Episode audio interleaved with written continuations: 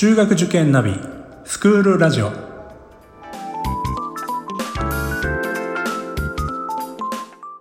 スクールナビゲーターののびるです。この番組は中学受験を目指すご家庭に学校の先生からの生の声や受験に役立つ情報をお届けするラジオです。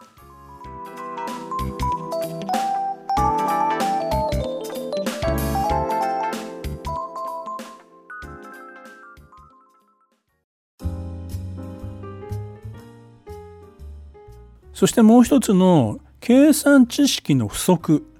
これも実は計算力が上がっていない、身についていないお子さんには多く見られることですね。で、まあ学校のですね、あの計算レベルはできるんだけども、まあ、受験用の問題になると途端に計算がミスが多くなるっていうお子さんには多いケースです。えー、受験用の計算というのはですね、ただ左から右に計算していれば答えが出るという問題ばかりではなくて、むしろそうじゃない問題の方が多いわけですね。えー、指則計算といって足し算、引き算、掛け算、割り算が混合している、混じっている計算が一般的ですし、そうなると計算の順序というのが、えー、当然関わってきます。足し算、引き算より掛け算、割り算の方が先だし、えー、カッコがある計算だったらカッコを先やらなくてはいけない。で、カッコの中もまた指則計算の順番を守らなくてはいけない。長い計算問題の真ん中あたりから始めて先頭の方に戻ってきて左から計算しなくてはいけない。こういう問題も入試問題にはよくあるわけですね。まあ一般的には小学校ではそういう問題っていうのはほとんど扱いませんから、ただ左から右にやってるような計算では答えは出せないわけですよね。さらに入試に出るような計算というのは工夫をさせる問題が本当に多いです。交換法則や結合法則、そして多いのは分配法則を使ってまとめて計算したりとか、あるいはちょっとアイデア一つで簡単になるような計算問題を、これをそのまま解いていったらとても複雑になってしまって答えが出せない、ミスをしてしまうというケースも多いんですよね。えー、小数を分数に変換して計算した方がずっと早いという問題もあります。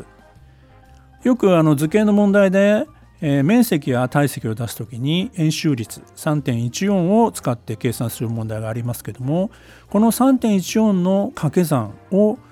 すぐにやってしまうと小数の計算ばかりが残ってしまって、そして計算ミスをしてしまう、こういうケースも多く見られます。最後にいっかいだけ さんてんいちよん の掛け算をすれば済むのに、それをみっつもよっつも掛け算をしたり、そして、えー、小数で出てきたものを足したり引いたりしているうちに間違ってしまう、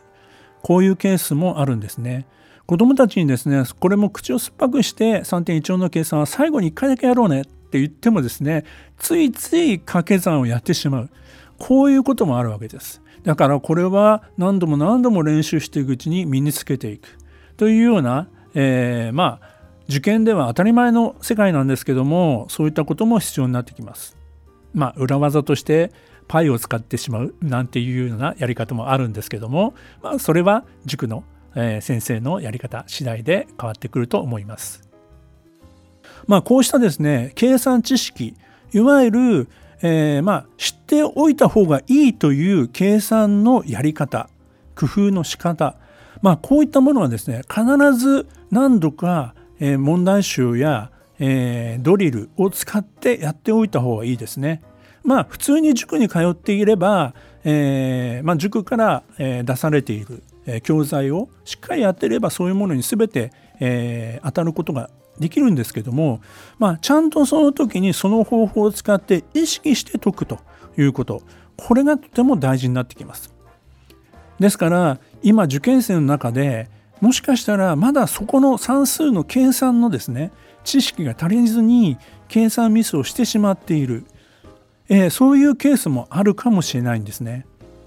私はこの時期になってもですね、入試用の計算問題を必ず毎回の授業、そして宿題に出してですね、そして集中して時間を取って、えー、授業の中で解いてもらう、こういうことを徹底して や, やっています。これは、いわゆる上位クラス、トップ校を目指すような子どもたちに対してもですね、必ずやってきます。これをやらないとむしろ計算力が落ちてしまうというケースもあるので、最後までそこは、えー、やっていることですね。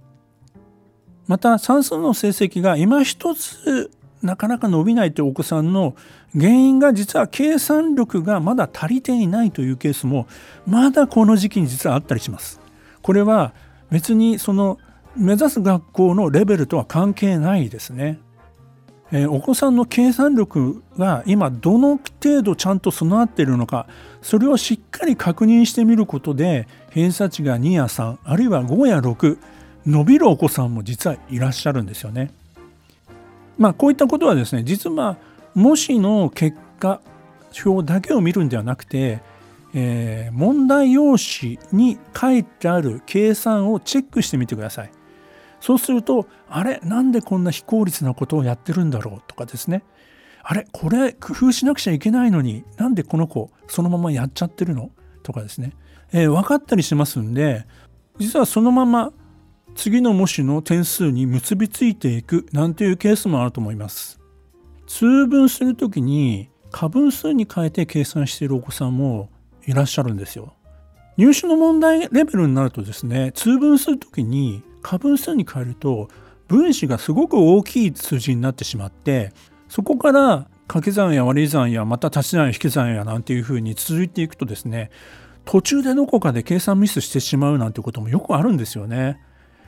まあ、私は通分するときは過分数に変えずにそのまま対分数の形で通分しましょう、必ずそうしましょうと言ってるんですけども、なぜ子どもたちは過分数に変えたがるかというと、これは学校の先生によってはですね、過分数に変えなくてはダメですよと言ってる先生がいらっしゃるからです。学校のレベルの問題であれば過分数に変えてもそんなに分子が大きくならないので、計算はたやすくできてしまいます。ですから過分数に変えてもいいんですけども、入試の問題になるとそうはいかないということなんですよね。それをなんとなく学校の先生からそういうふうに言われてるからというふうになってしまうと、結局それが子どもは計算のやり方は分かっているんだけどもミスをしてしまって、なんで私はできないんだろう、僕はできないんだろうというふうに自信を失ってしまうことが一番怖いですね。まだまだ子どもたちの力は伸ばすことができます。本当に先生方にいろいろ相談しながら、また模試の結果、特に問題用紙を見てあげる、えー、こういったことでもそんなに難しいことではなくて、単純なことで子どもたちはつまずいているケースもあると思います。ぜひ一度、えー、模試の結果、問題を見てあげてみたらいかがでしょうか。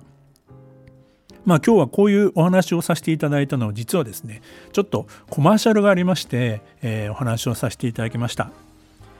えー、じゅういちがつじゅうろくにちにですね、えー、完全という出版社から、えー、私の本が出版されます。小学校ろくねんかん分の計算がすっきりわかる本というのが出版されます。えーまあ、この本はですね、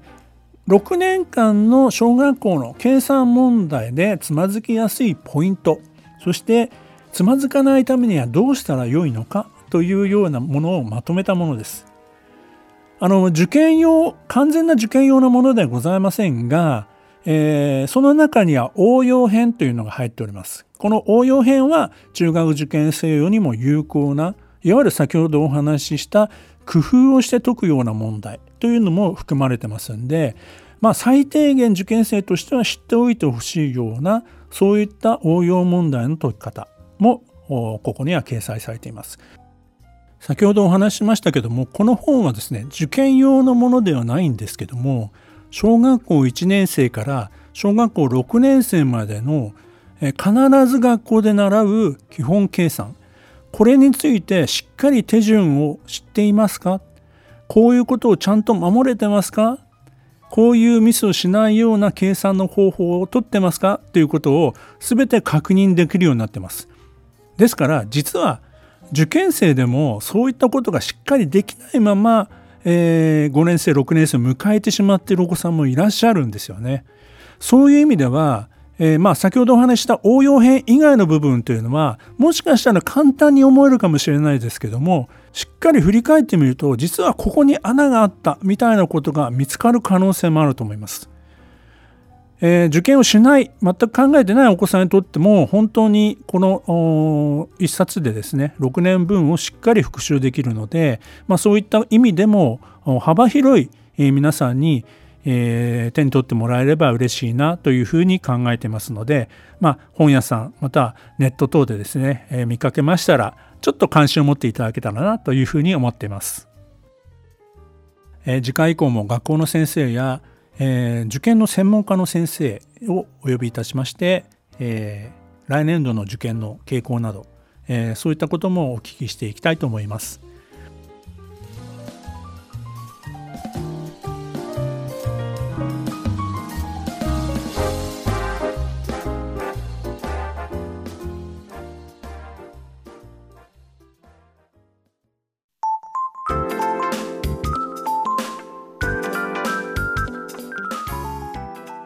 この番組では番組への感想、出演してほしい学校など皆様からのお便りをお待ちしています。また受験に関する質問や相談にもお答えしていきますので、番組の概要欄のリンクや Twitter のダイレクトメールからお気軽にお寄せください。Apple、Amazon、Google、Spotify などの無料のポッドキャストアプリから登録または購読のボタンを押していただくと更新情報が届きますので便利です。それではまたスクールラジオでお会いしましょう。